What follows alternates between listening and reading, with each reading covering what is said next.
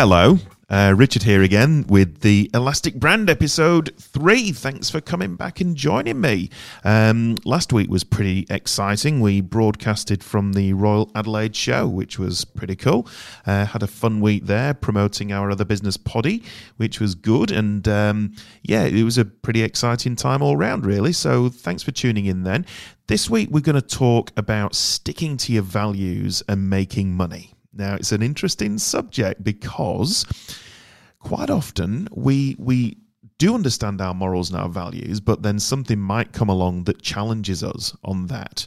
And in business, and especially when times are tough, it's a challenging moment to turn a piece of business away because it challenges your values. And of course, there are some strict criteria that we, most humans, have around, you know, not engaging in things that are seriously immoral or illegal or will harm other people. We, we that's a given.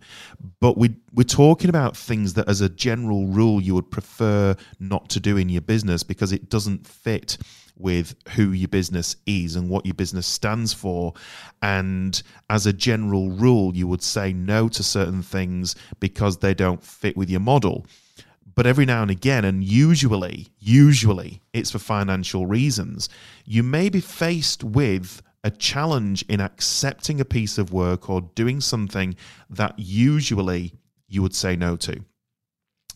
And it, uh, uh, it's happened to me and it's happened i'm sure it's happened to you because it happens in business where um, the, the, you know these things happen. We get we get challenged from time to time and we, we have to make tough calls.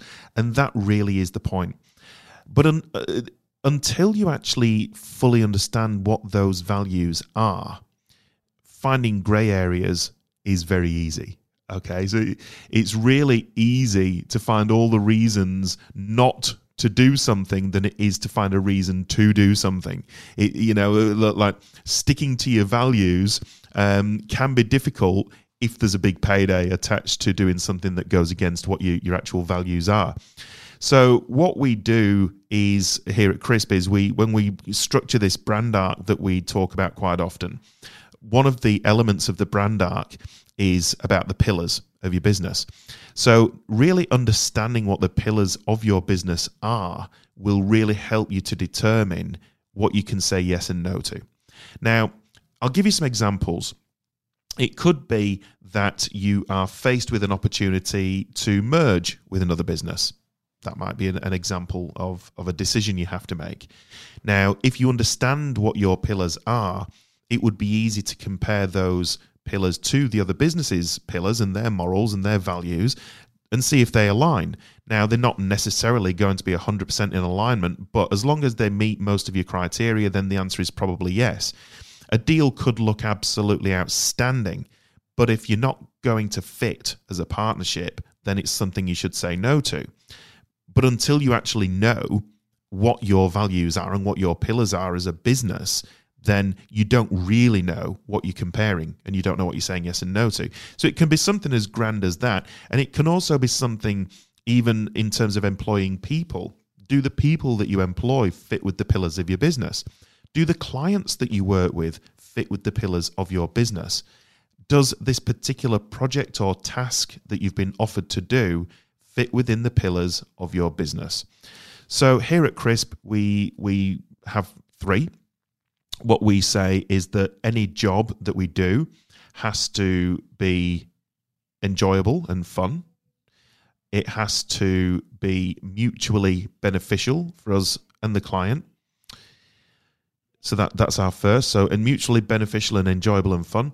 The second is it needs to be a project that we can get value out of in terms of we can do good work. So we've got the ability to do good work and we're not restrained uh, by restrained, sorry, uh, by the client in them dictating to us what the job needs to be. We we need to be able to have creative input in, input in order to do good work. We want to be able to be proud of the work that we output.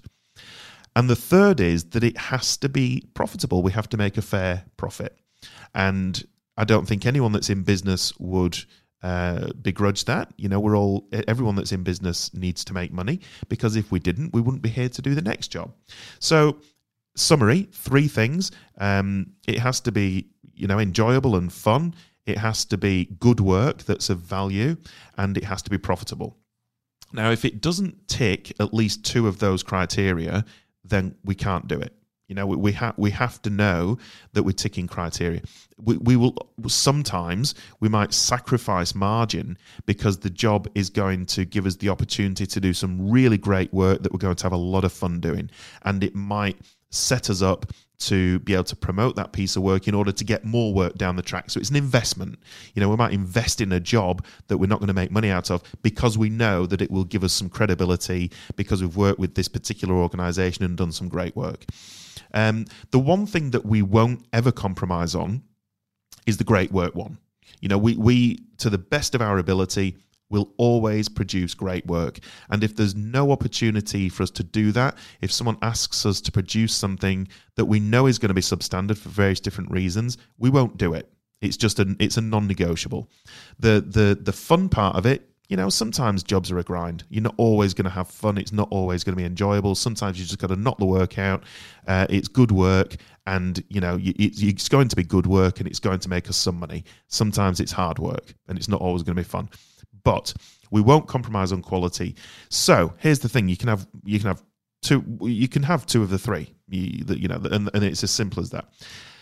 But there's an example. There was a, a, a time when uh, someone who is very valuable to us in terms of a, a, partner in our business, someone that we do business with, had asked me to do a favor for a client of hers and uh, he was in a real rush to get some design work done because he was trying to exit a business quickly uh, and set up a new business all you know almost simultaneously.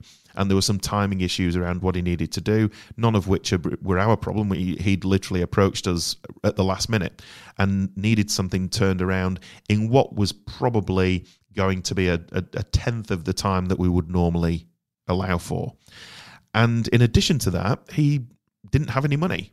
so, the job, so the job wasn't going to be profitable. Um, it wasn't going to be good work because we had to rush it, and it wasn't going to be fun. so it didn't tick any of our pillars. However, I made a judgment call to do the job because it was to help out a friend, it was to help out a potential new client, and I just thought at the time that it was the right thing to do. I felt that I'd set the parameters correctly with the, this particular client and that his expectations were aligned with ours in terms of what he was going to get.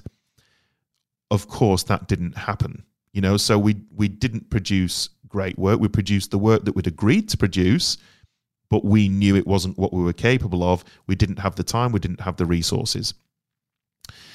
The client wasn't happy with the work inevitably. So, what happened is that by me allowing myself to compromise on the pillars of my business, I actually damaged a relationship and almost lost money whilst doing it. So, it, it's, a, it's a really important thing to understand what your pillars are and your non negotiable rules of engagement and stick to them. Even if you think you're doing someone a solid, even if you think you're doing someone a favor, by compromising your own pillars, you're probably not. Um, because in in my experience, and, and there's been one or two cases of similar experiences in the past, you're never ever going to get someone on side by producing substandard work and and trying to do it on the cheap. It just doesn't work. And the best advice that you can give a client like that is look, I would love to help you. I really genuinely would. But I know that I would be doing you a disservice if I promised to do the thing that you're asking me to do. And I want the best for you. And the options are we can do it, but it will take longer and it will cost more, or whatever the case may be. Or I'm happy to recommend other people that might do that for you because we don't want to put our name to it and we don't want to damage our relationship with you. Um, and that is what I should have said. And I didn't because I thought I was doing the right thing. Anyway, the point is structure your pillars of your business. Make sure that everyone in the business knows what they are, make sure they understand them, and make sure that people get why they are your pillars. You know, don't just make them up out of thin air. They have to they have to align with the brand of your business, with the personality and the, the, all the things that you're looking to achieve. You know, by the time you get to writing your pillars as part of our process, we've already gone through what your mission is and your vision and the insight into your business. Then we start talking about the pillars. You know, that falls into the second part of this brand arc that we that we put together. So we already know why you exist and what you exist to do and what you want to be doing in the future then we just have to put the the morals behind that and the rules of engagement and that that forms your, your pillars. So that's why pillars are important because it keeps you on track. It it helps you to make good decisions and it helps you to keep the team on board with making good decisions as well. And everyone benefits from that. You get less frustration amongst the team. You get less um, uh, you know uh, pushback or complaints from from clients and it keeps you happy and it keeps you knowing that you're doing the right thing by your business and your clients and look ultimately it keeps you profitable. So understanding your pillars and your, your your insight and your vision and your mission the bottom half of the brand arc is a critical part of building your business and its brand. So um like I said at the end of every every episode of the uh, Elastic Brand, we are here to help you build a brand that has the flexibility to grow and to change and to maneuver uh, without affecting the stability of your business. You know, so we need to maintain stable businesses and scalable businesses with a brand that is structured to grow. So that is our job is to find a unique selling proposition, something that's so different about your business that it makes it you don't have any competition. That is never about the product and it is never about great customer service because they they should be given. Um, it is about finding what's unique about your business. We find that uniqueness, we structure a brand for flexibility, and we structure a business for stability and growth. That is what we're all about here at Crisp. We'd love you to be part of this conversation as well. So drop me a line. There's an email address in the body copy of this podcast. If you want to send me an email, uh, chuck your questions in there or even be a guest on the show. I'd love to have you. Uh, we can get you into the studio or you can dial in either way. Um, and uh, you know, as I say every week, thank you for investing the time with me. Time is our greatest commodity, and I'm really appreciative and happy that you spent today and these last 12 or 15 minutes with me. I'm very grateful.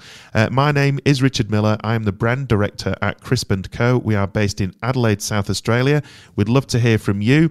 Drop me a line on my email. It's richard at crispand.co or head to the website, which is crispand.co. Thanks for joining me on the Elastic brand. We'll catch you again next week.